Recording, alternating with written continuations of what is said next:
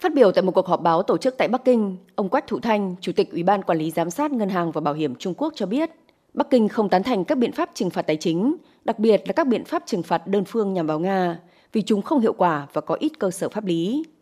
Cũng theo quan chức này, các lệnh trừng phạt đối với Nga ít ảnh hưởng đến Trung Quốc vì nước này có nền kinh tế tài chính ổn định và có sức chống chịu tốt. Ông khẳng định, chúng tôi sẽ không tham gia vào các lệnh trừng phạt như vậy.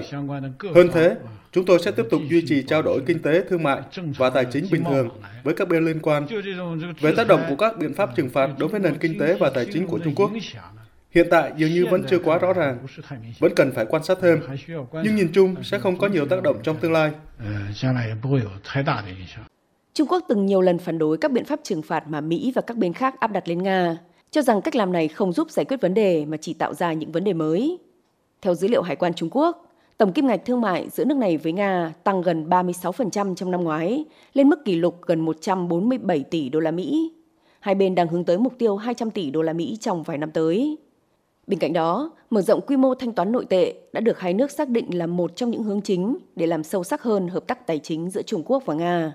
Số liệu do Đại sứ Trung Quốc tại Nga Trương Hán Huy cung cấp hôm hai mươi ba tháng hai cho thấy, tỷ trọng của đồng nhân dân tệ trong thanh toán thương mại song phương Trung Nga đã tăng từ ba phẩy một phần trăm năm hai không một bốn lên mười bảy phẩy năm phần trăm năm hai không hai không. Ông cho biết, hiện tại các hợp đồng mua bán dầu khí giữa hai bên chủ yếu thanh toán bằng ngoại tệ, và ông rất vui khi thấy các công ty của hai bên đang tích cực nghiên cứu tính khả thi của việc sử dụng nhân dân tệ để thanh toán.